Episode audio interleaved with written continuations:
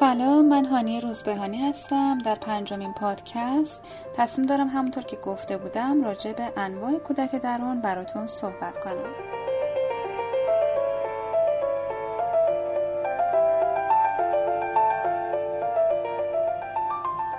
خب در ویس قبلی درباره شناخت کودک درون گفتیم که کودک درون بخش عاطفی و هیجانی وجود ماست. برای هر کسی منحصر به فرده و هر وقت که کسی طوری احساس، فکر و رفتار کرد که مدل زمان بچگی خودش بود یعنی در وضعیت کودکه. گفتیم که این کودک درون خودش انواعی داره و به چهار نوع تقسیم میشه. نوع اول همون کودک طبیعی، آزاد و سالم درون بود که راجع بهش مفصل در پادکست قبلی توضیح دادیم و گفتیم که بخش خلاق و خودجوش درون ماست. کودکی که ما باهاش به دنیا میاییم و تا زیر یک سال خالصه چون تربیت نشده و هر کاری که می‌کنه صرفا برای خوشحالی خودشه. اما اون سه مدل دیگه که بهش میگن کودک های واکنشی که یعنی در واکنش به محیط به وجود میان چی هستند اولین مدل کودک درون سازگار یا مطیع یا آداپته هست. این نوع کودک درون معمولا در ارتباط با محیط یا والدین کنترلگر و کمالگرایی شکل می‌گیره که به بچه نوازش مشروط میدن. مثلا میگن تو خوبی اگر که دست به سینه بشینی. اگر هرچی بهت گفتن بگی چشم. مخالفت نکنی. دست از با خطا نکنی. دختر خوبه یا پسر خوبه باشی. نظر واقعی تو نگی خودتو ابراز نکنی و کلا با همه چی و همه کس موافق باشی تا بهت بگن بچه خوب. و از نظر خاله و دایی و امه و امو و معلمای مدرسه و حتی بقال سر کوچه هم تایید بشی. تا در واقع بعد اون پدر و مادر هم به واسطه تایید شدن اون بچه یه مهر تاییدی به خودشون بخوره و احساس کنن که پدر مادر خیلی خوب و کارآمدی بودن. اینجوری میشه که از بچگی یعنی از حدود یکی دو سالگی که تربیت شروع میشه کم کم علاوه بر اون کودک طبیعی که گفتیم باهاش به دنیا اومدیم بچه می‌فهمه که اگر بخواد به بقای خودش ادامه بده امن باشه و با اخم و تخم یا قهر و دعوا کردن پدر و مادرش. که احساس امنیتش رو به خطر میندازن روبرون نشه پس باید یه جاهایی پا بذاره روی خواسته واقعی خودش و با خواسته های محیط و اطرافیان که مهمترینش والدین هستن سازگار بشه. این سازگاری هم جنبه مثبت می‌تونه داشته باشه و هم جنبه منفی. جایی که منجر به تربیت اصولی میشه معمولا مثبته. مثل آموزش توالت رفتن که اولین تربیت جدی کودک هست. یا اینکه بچه کم کم از دو سال به بعد کم کم می‌بینه که ازش انتظار دارم خودش با قاشق غذا بخوره. ولی یه جاهایی هم ممکنه که براش خیلی غیرقابل درک باشه. مثلا می‌بینه که ازش انتظار دارن. کم کم با آدم بزرگهایی که ممکنه برای اون بچه کوچیک مثل یک قول بیشاخ و دم باشن اجازه بده که بغلش کنن ببوسنش و به محدوده امن خیلی کوچیک اون بچه نزدیک بشن. و اون تازه باید برای اینکه مامان و باباش خوششون بیاد هیچی نگه و کلا با شرایط به یه نحوی کنار بیاد. و دیگه یه جاهایی البته نه همه جاها جاهایی که می‌بینه امنیتش از طرف پدر و مادر ممکنه به خطر بیفته با یه اخم یا یک دعوای حسابی اونجاها دیگه خواسته اونها رو به خواسته خودش ترجیح میده. و این کودک مطیع یا آداپته درون به این صورت در کودک شکل می‌گیره. و بسته به اینکه چقدر والدین کنترلگر و کمال طلب بودن و بسته به اینکه چقدر کودک منابع نوازشیش یا منبع توجهش منحصر بوده به والدین این اطاعت کودک ممکنه که به بیش سازگاری تبدیل بشه. اگر دقت کرده باشین گاهی ما می‌بینیم که توی فرزند اول خانواده این سازگاری بیشتر از بچه آخره. چون بچه اول فقط منبع توجه و حمایتش پدر و مادرن. ولی فرزند آخر حمایت و توجه برادر یا خواهر بزرگتر رو هم معمولا داره که باعث میشه کمتر از بچه اول مطیع و محتاط باشه. از طرفی کودک سازگار درون ما چون خیلی تایید اجتماعی داره و ظاهر جامعه پسندی داره با بالغ اشتباه گرفته میشه. و به خاطر این تاییدها که میگن وای ببین چه دختر یا پسر خوبی اصلا دعوا نمی‌کنه. ببین چقدر خود داره صداش در نمیاد. به خاطر این تاییدها به بقای مرزیش معمولا ادامه میده. کودک سازگار درون می‌خواد همه رو راضی نگه داره. میترسه که نبگه. چون میترسه که تردش کنن. سختشه که ابراز وجود کنه یا نیازهاش رو بیان کنه. یاد گرفته که احساسات واقعیش رو بروز نده. مثلا چون وقتی یه دختر بچه بوده و بهش می‌گفتن که دختر خوب که داد نمی‌زنه حالا موقع عصبانیت خشمشو می‌خوره یا گریه می‌کنه. یا وقتی که غمگینه سعی می‌کنه بخنده تا کسی ناراحت نشه. در بزرگسالی ممکنه فردی با این الگوی رفتاری به خاطر فرو خوردن خشم یا احساس غمش دچار تنشهای جسمی یا افسردگی بشه. خیلی از ماها به این صورت احساساتمون رو ممکنه که برعکس نشون بدیم یا اصلا نشون ندیم و این متاسفانه در فرهنگ رفتاری پیچیده ما توی ایران خیلی نمود داره. مثلا من یادمه که چند سال پیش توی کلاس تیه آقای رضا سیفی بودم و آقای سیفی از یه خانم یه سوال جالبی راجع به وجود خودش پرسیدن. و اون خانم چند لحظه فکر کرد و انگار که خجالت زده شده بود خندید و گفت راستش نمی‌دونم. بعد آقای سیفی جمله جالبی بهش گفتن که من همیشه توی ذهنم موند. گفتن که نمی‌دونم که خنده نداره. چرا میخندی؟ خیلی جالب بود. این خنده همون خنده کودک سازگار درونه. انگار داره میگه که می‌دونم که خیلی مسخر است که من جواب این سوالو نمی‌دونم. پس قبل از اینکه بهم به بخندین خودم بهش میخندم.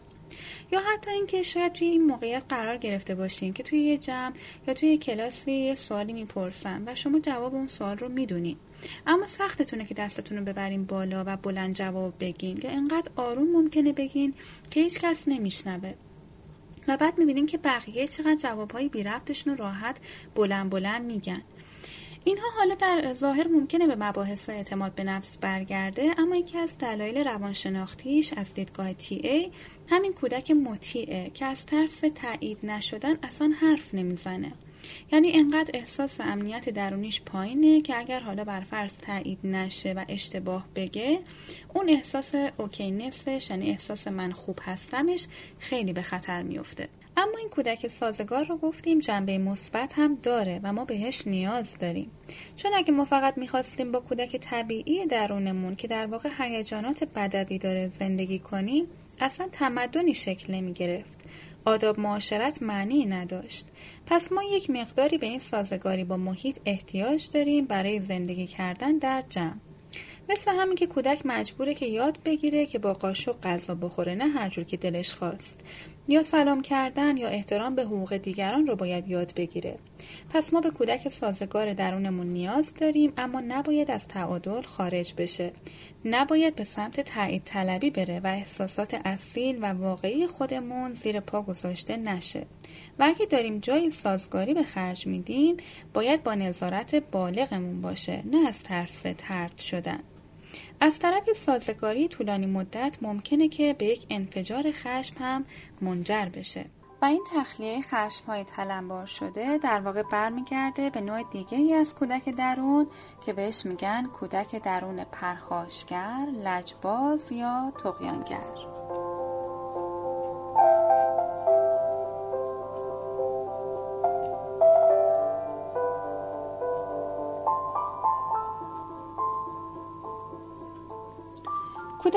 پرخاشگر درون ما زمانی شکل گرفت که ما هم توی بچگی فهمیدیم که جاهایی با پرخاش کردن می‌تونیم به خواستمون برسیم. اما خشم کودک پرخاشگر بیشتر حالت تخلیه داره. یه جوری بیشتر میشه گفت دق دل خالی کردنه. چون کلا کودک درون در موضع قدرت نیست و یه جاهایی با تقیان علیه قوانین و انتظارات و فشارها چه توی خونه چه مدرسه و چه توی جامعه حرسش خالی می‌کنه. یعنی کودک قیامگر برعکس کودک سازگار به خاطر اون فشار والدی زیادی که روش بوده سعی می‌کنه دقیقا کاری رو بکنه که بهش گفتن نکن. و تا اونجا که میشه سعی می‌کنه برعکس قوانین رفتار کنه. اینکه چی میشه که یکی کودک سازگارش بیشتر فعال میشه یکی کودک پرخاشگر و تقیانگرش یکی از دلایلش می‌تونه این باشه که والد کودک سازگار با وجود همه فشارهایی که بهش میاره که باید اینجوری باشی یا اونجوری نباشی اما خیلی تاییدش می‌کنه و به اصطلاح تیه بهش نوازش مثبت میده. یه جوری انگار تو رو درواسی میذارتش.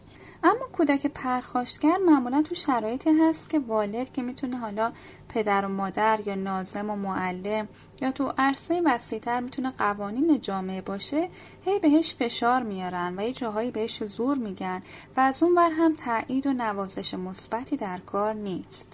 و این کودک لجباز درون رو تحریک می‌کنه که خودش رو از زیر بار هر چی قانون هست چه قانون مفید و کارآمد و چه قانون ناکارآمد بکشه بیرون.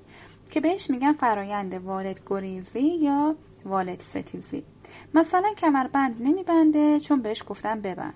یا روزی دو پاکت سیگار می‌کشه چون بهش گفتن نکش. و خلاصه هر کاری بهش بگم بکن برعکسش رو انجام میده. یا دائم در حال دعوا کردن با همه و پرخاشگری و گارد گرفتنه. البته باز کودک قیامگر یا پرخاشگری درون ما هم بچه مثبتی می‌تونه داشته باشه. خیلی وقتها تغییرات بزرگ یا حتی انقلاب های بزرگی که در طول تاریخ رخ داده حاصل انرژی خشم یک کودک قیامگر بوده که خیلی بهش فشار اومده و بعد این خشمش رو توسط بالغ مدیریت کرده و به سرانجام خوبی رسیده. در کل از اونجا که ما در روانشناسی چیزی رو نباید سرکوب کنیم خشم کودک پرخاشگر هم باید تخلیه بشه.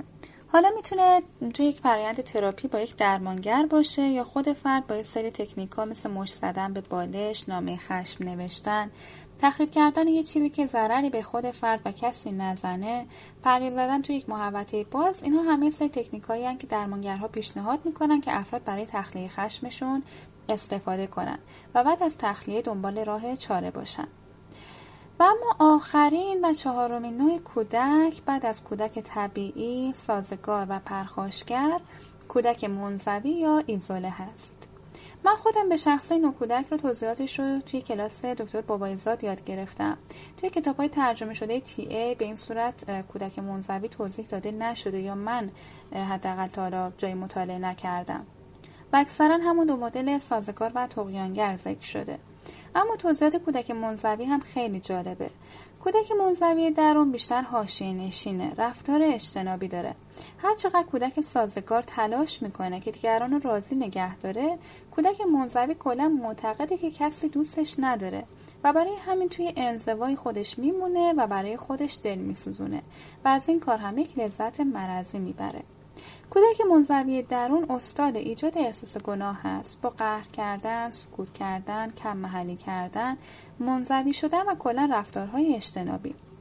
چون می‌خواد با رفتارهاش به طرف مقابل بگه احساس گناه کن و بعد بیا از من حمایت کن که بازنوازی تجارب کودکیش میشه که هر وقت قهر می‌کرده دیده می‌شده. و میومدن نازشو میکشیدن. و اون به این نتیجه رسیده که اگر اجتناب بکنی از دیگران و بری تکیه گوشه بشینی احتمالش هست که دیده بشی و بهت توجه بشه. اگر هم دیده نشدی که تکلیف معلومه به همون نتیجه یا به قول اریک برن تصمیم دوران کودکی می‌رسی که من مهم و دوست داشتنی نیستم.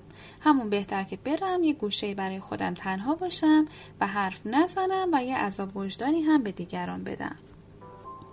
خب این هم از تقسیم بندی چارگانه کودک درون که باید بگم ما تمام انواع این کودک ها رو در درونمون داریم اما معمولا توی هر کسی یکی از اینها فعال تره که اگر الگوی رفتاری بیش سازگارانه، پرخاشگرانه یا انزوا و اجتناب در ما فعال بود بهتره که برای درمانش اقدام کنیم. امیدوارم که مطالب براتون جالب و قابل فهم بوده باشه. اگر سوالی داشتین می‌تونین توی اینستاگرام من مطرح کنین. موفق باشین.